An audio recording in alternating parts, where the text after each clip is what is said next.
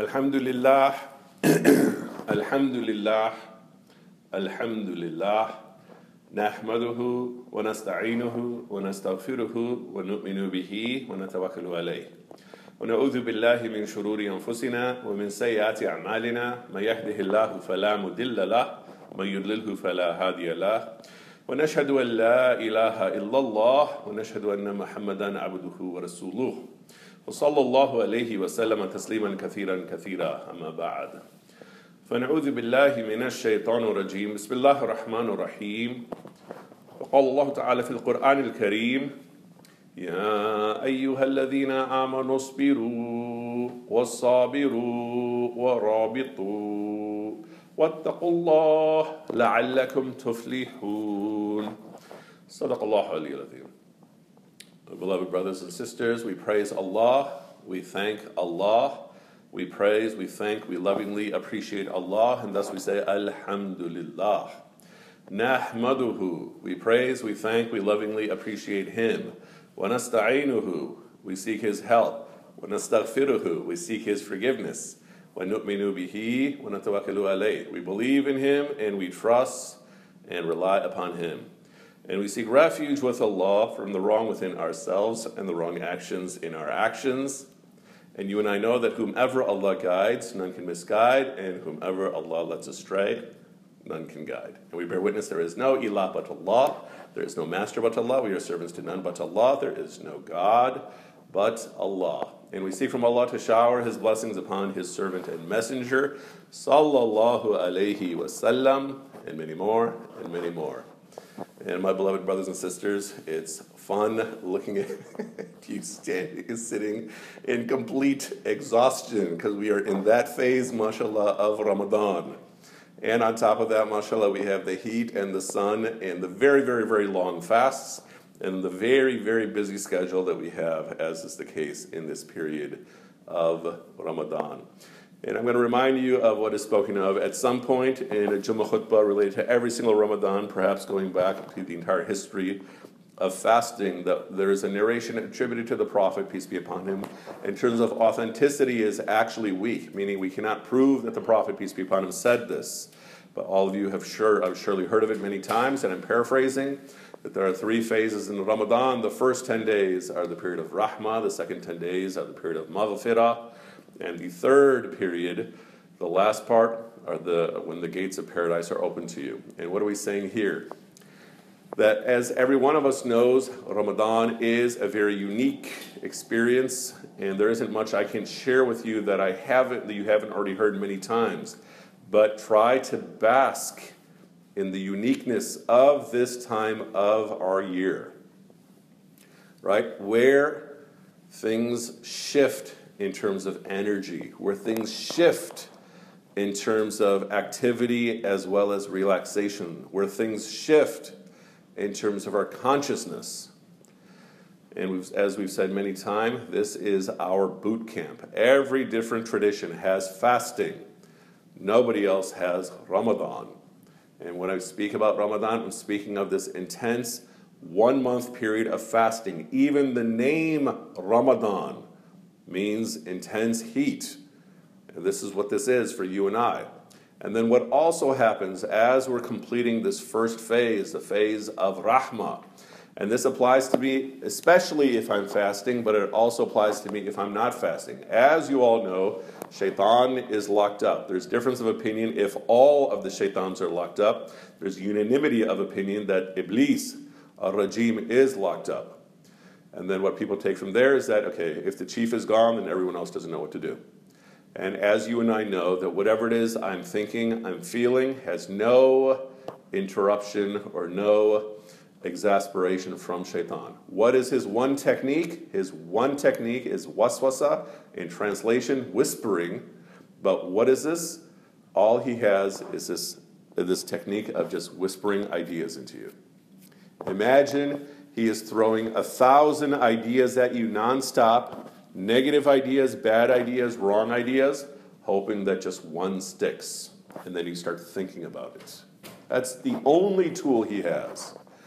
But now, at this period, when we call this a period of rahmah, one aspect of this is that we're weaning off the influence of shaitan upon us.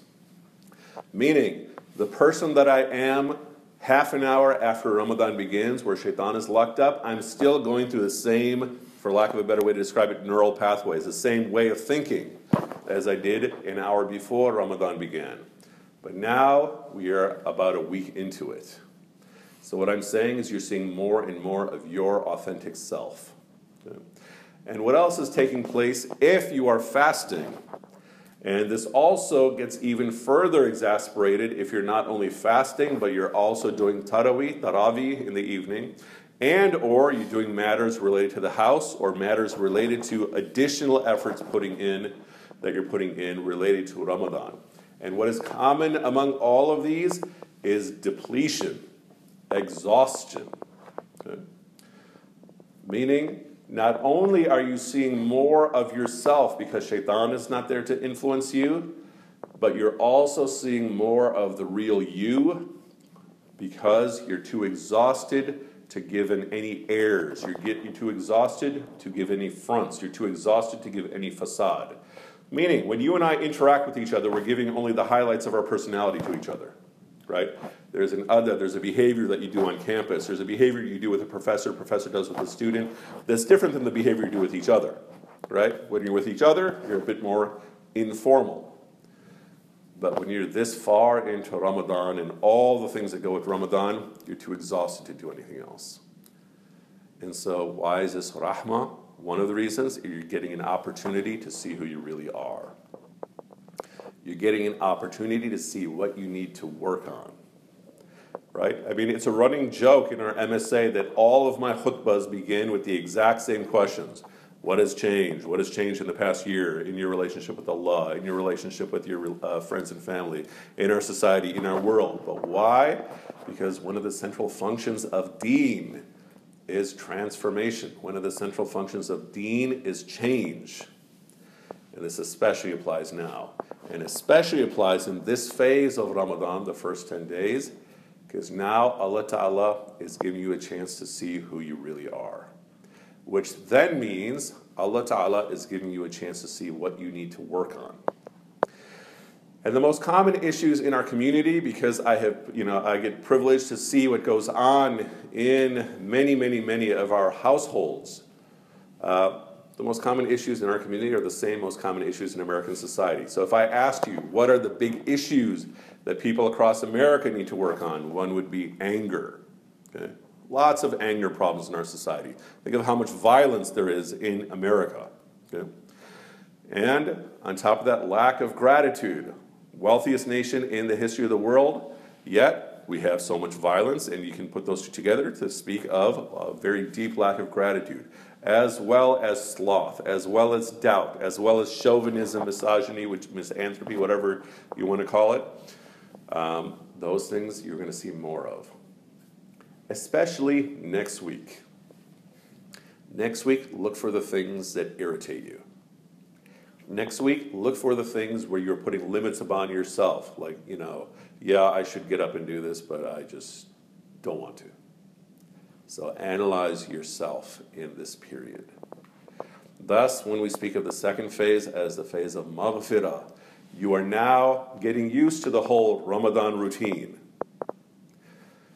And now you have an opportunity to look at yourself honestly and see what do you need to work on. Of course, every one of us knows at least some of that list. Okay? And we'll get back to that in a second. I'm saying that list will become even more enhanced. And on a side note, if you're looking for drama and excitement, that's the funnest time to go to the masjid for Tarawih. Okay? Uh, because you have all of these aunties and uncles, especially uncles in the front rows, who are the most irritated at that time, and they, they get very animated in ways that are not the most Islamic ways. But my point I'm saying, my beloved brothers and sisters, is in the next week, now you look at yourself and decide, okay, I have an issue with this point. I have an issue with this. I have an issue with this. And then what are we taught? That the last phase is when the gates of paradise are open to you. And the reminder of this is when the Prophet wasallam is on the night journey and he meets Ibrahim alayhi and Ibrahim alayhi tells him, Tell your followers that paradise is an empty field, and what you plant in this world is what flowers on that side. And what is the lesson there? That I get out of my world, my dunya, what I put into it.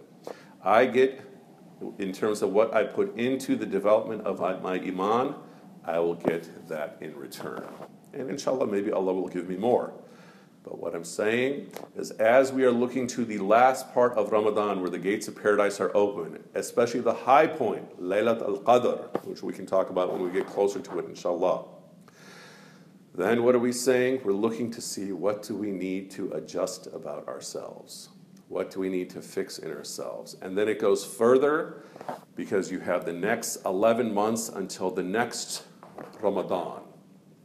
And what am I looking at? What do I need to change about myself so that when I get to the next Ramadan and go through this cycle again, I'm exposed to things that are even deeper. So I mentioned a moment ago that every one of us, we can make a list of some of the things we need to work on.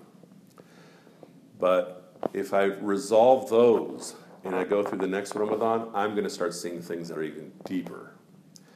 And those things are those scary things we don't like to face about ourselves. But it's the same process, working to resolve those. In whatever various techniques, they don't always have to be within an Islamic lens. If, for example, it's anger or it's self doubt or low self esteem. And then you work to resolve those in your capacity, and then you go through the next Ramadan, and then the next Ramadan. And imagine how different of a person you would be 10 years from now, if you did just a little bit of that. And this is the point the point is transformation. Often, what happens is, and all of us have seen examples of this, is you see, you see people who get more and more religious. And rather than transform into a super wonderful human being, the person who becomes more and more religious just becomes an exaggerated version of whatever they were before. So if they had a bad temper, their temper is even worse now. If they're lazy, they're even more lazy now. This is what happens when you have ilm, when you have knowledge, but you are not applying the knowledge. Then you're nothing more than a donkey carrying books. And so, what am I saying, my beloved brothers and sisters? As you go through the exhaustion of today that I share with you and the exhaustion of the next few days, next week, Take time to really analyze yourself to figure out what you need to work on. And why do we say it's a moment of forgiveness? Because when you start speaking about transformation, the first step is to turn to Allah and seek forgiveness. So now, let's take a moment of forgiveness and ask from Allah wa akhir da'wana and alhamdulillahi